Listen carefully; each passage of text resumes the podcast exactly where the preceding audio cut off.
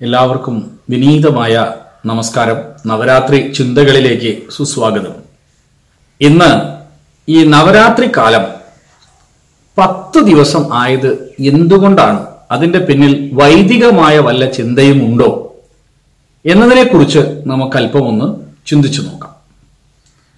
എനിക്ക് തോന്നുന്നു അതൊരു രസകരമായ ചിന്തയായിരിക്കും എന്ന്. നമ്മുടെ ജീവിതത്തിൽ പത്ത് എന്ന സംഖ്യയ്ക്ക് എന്തെല്ലാം തരത്തിലുള്ള സ്വാധീനമുണ്ട്? എന്തായിരിക്കും ഈ പത്ത് കൊണ്ട് അർത്ഥമാക്കുന്നത്?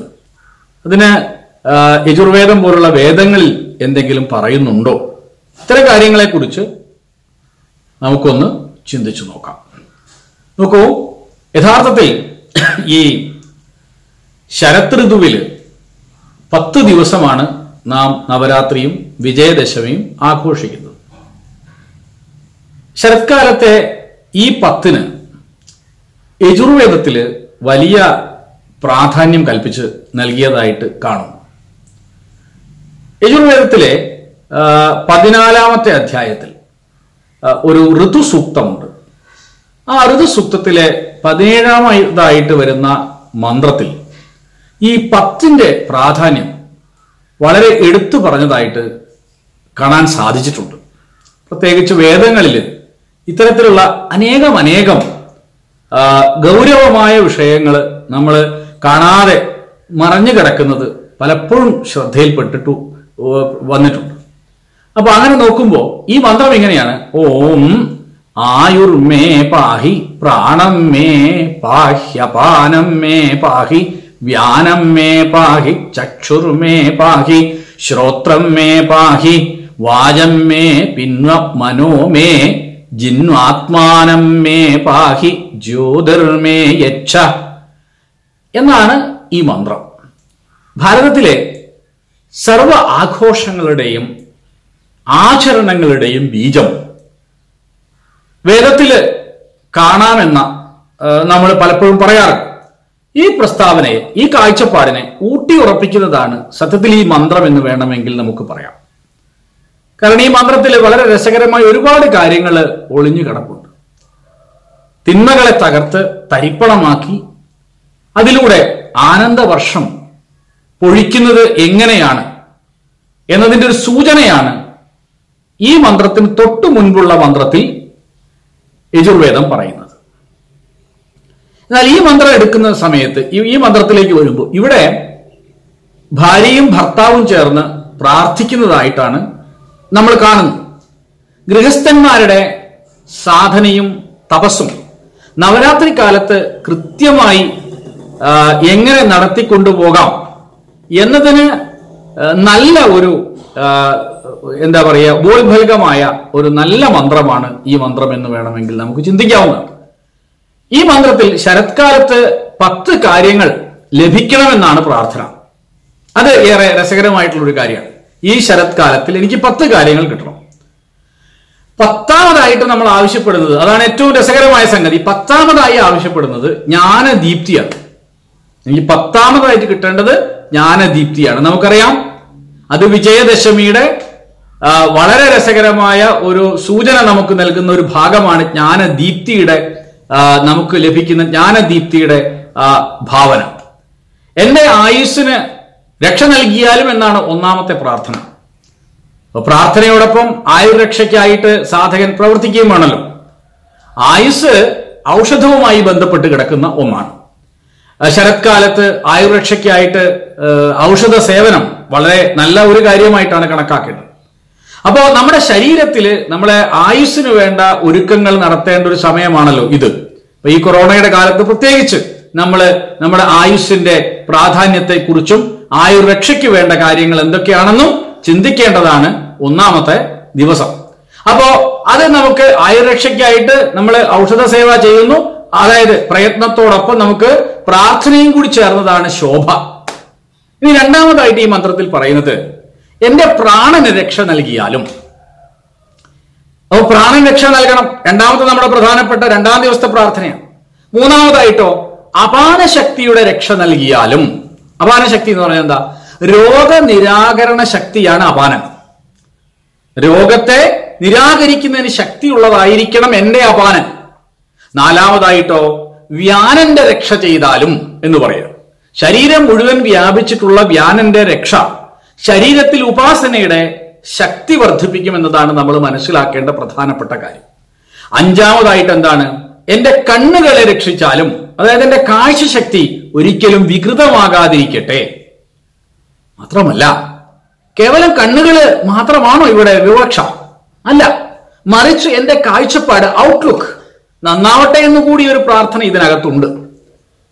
നമ്മുടെ കാഴ്ചപ്പാട് പോസിറ്റീവായി മാറിയാൽ നമ്മൾ കാണുന്നതെല്ലാം നല്ലതായിട്ട് നമുക്ക് മാറും. നമുക്കതിനെക്കുറിച്ച് വളരെ ഗൗരവമായി ചിന്തിക്കേണ്ടതുണ്ട്. ആറാമതായിട്ട് ഈ മന്ത്രത്തിൽ പറയുന്നത് ചെവികൾക്ക് ശക്തി ഉണ്ടാകട്ടെ. അഭദ്രമായതൊന്നും ഞാൻ കേൾക്കാൻ ഇടവരാതിരിക്കട്ടെ. ഇതാണ് അടുത്ത നമ്മുടെ ആറാമത്തെ പ്രാർത്ഥന. സ്തുതിക്കും നിന്ദയ്ക്കും ചെവി കൊടുക്കാൻ നമുക്ക് അവസരം ഉണ്ടാകരുത്. അത് വളരെ ഗൗരവമുള്ള ഒരു കാര്യമായിട്ടാണ് നമ്മൾ കണക്കാക്കുക. ഏഴാമതായിട്ട് എന്താണ്? എന്റെ വാക്കിന് സന്തോഷം പകരാനുള്ള ശക്തി ഉണ്ടാകട്ടെ. ഏഴാം ദിവസം നമ്മൾ ചിന്ത എന്റെ വാക്കിന് സന്തോഷം പകരാനുള്ള ശക്തി ഉണ്ടാകട്ടെ.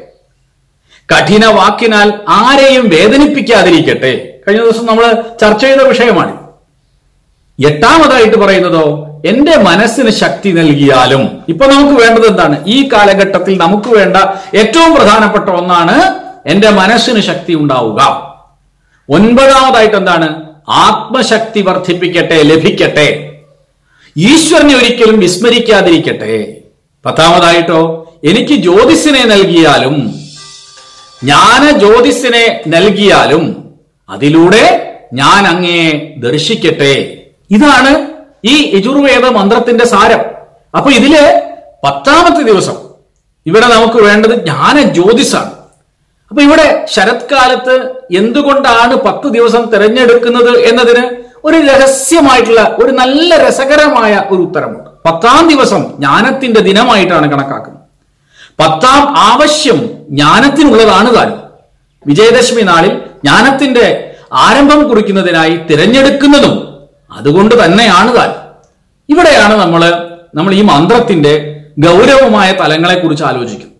നമ്മൾ ഇന്ന് ഈ കൊറോണയുടെ പരിസരത്ത് നമ്മൾ എല്ലാവരും ആശങ്കാകുലരായി നമ്മൾ മുന്നോട്ട് പോകുന്ന ഒരു ഘട്ടമാണ് അപ്പൊ ഇതിൽ ഈ നവരാത്രി കാലത്ത് നമുക്ക് ഓരോ ദിവസവും ഒന്നാമതായിട്ട് നമുക്ക് നമ്മുടെ ആയുസിന്റെ രക്ഷയ്ക്ക് വേണ്ടിയിട്ട് നമ്മൾ പ്രാർത്ഥിക്കുന്നു എന്നിരിക്കട്ടെ.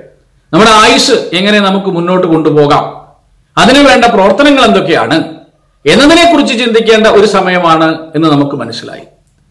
അതേപോലെ തന്നെയാണ് നമ്മുടെ ആയുസ്സും നമ്മുടെ ആരോഗ്യവും നമ്മൾ നമ്മുടെ പിന്നെ മനസ്സും മനസ്സിന്റെ തൃപ്തിയും എല്ലാം ശുഭാപ്തി വിശ്വാസമുള്ള ഒരു ലോകത്തെ സൃഷ്ടിക്കാൻ നമുക്ക് അതുകൊണ്ട് തന്നെ സാധിക്കേണ്ടതാണ്.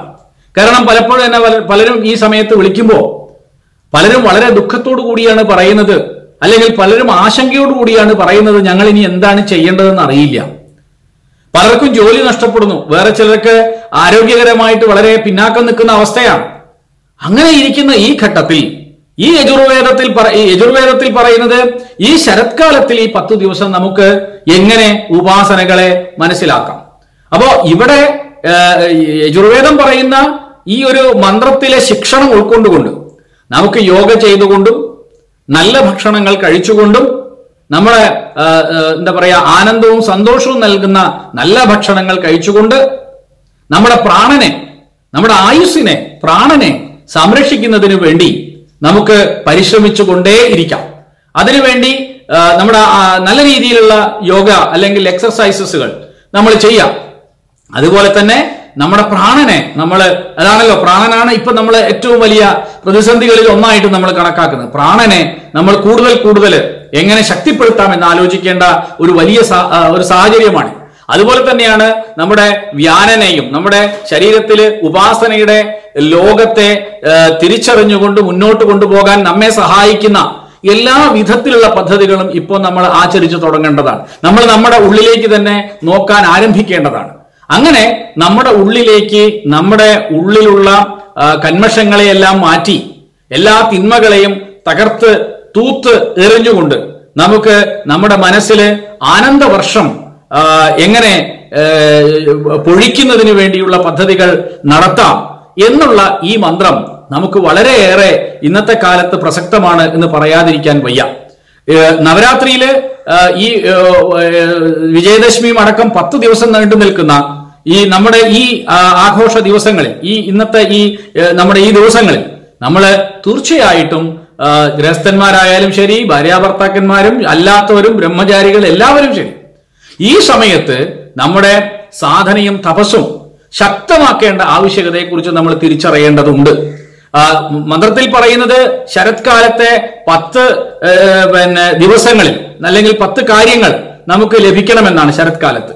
അങ്ങനെയുള്ള ആ പ്രാർത്ഥന നമ്മൾ ഉൾക്കൊള്ളുന്ന സമയത്താണ് നമുക്ക് വേണ്ടത് ഒന്നാമതായിട്ട് വേണ്ടത് ആയുസാണ് പ്രാണനാണ് പിന്നെ അതേപോലെ നമ്മുടെ ഉപാസന പദ്ധതികളാണ് നമ്മുടെ മനസ്സിന്റെ ശക്തിയാണ് എന്റെ അതേപോലെ എനിക്ക് എന്താണ് പത്താം ദിവസം ജ്ഞാനദീപ്തിയാണ് വേണ്ടത്. ഇങ്ങനെയുള്ള ആ വലിയ പദ്ധതിയെ ഉൾക്കൊള്ളാൻ വേണ്ടിയിട്ട് നമുക്ക് സാധിക്കണം. ആ സാധിക്കണം എന്നുള്ള ബോധ്യത്തോടു കൂടിയായിരിക്കണം ഈ പത്ത് ദിവസവും നമ്മൾ പ്രവർത്തിക്കുന്നത്. ആയുസ് നമ്മൾ മനസ്സിലാക്കുക. ഔഷധ സേവയും അതേപോലെ നമ്മുടെ എക്സസൈസ് കൊണ്ടുമാണ്. അല്ലെങ്കിൽ യോഗ പോലുള്ള പദ്ധതികൾ കൊണ്ടാണ് നമുക്ക് വർദ്ധിപ്പിക്കാൻ സാധിക്കുക. അക്കാര്യത്തിൽ നമ്മൾ കൂടുതൽ ദത്തശ്രദ്ധരായിരിക്കണം എന്നുള്ളത് പ്രത്യേകം ഓർക്കുക.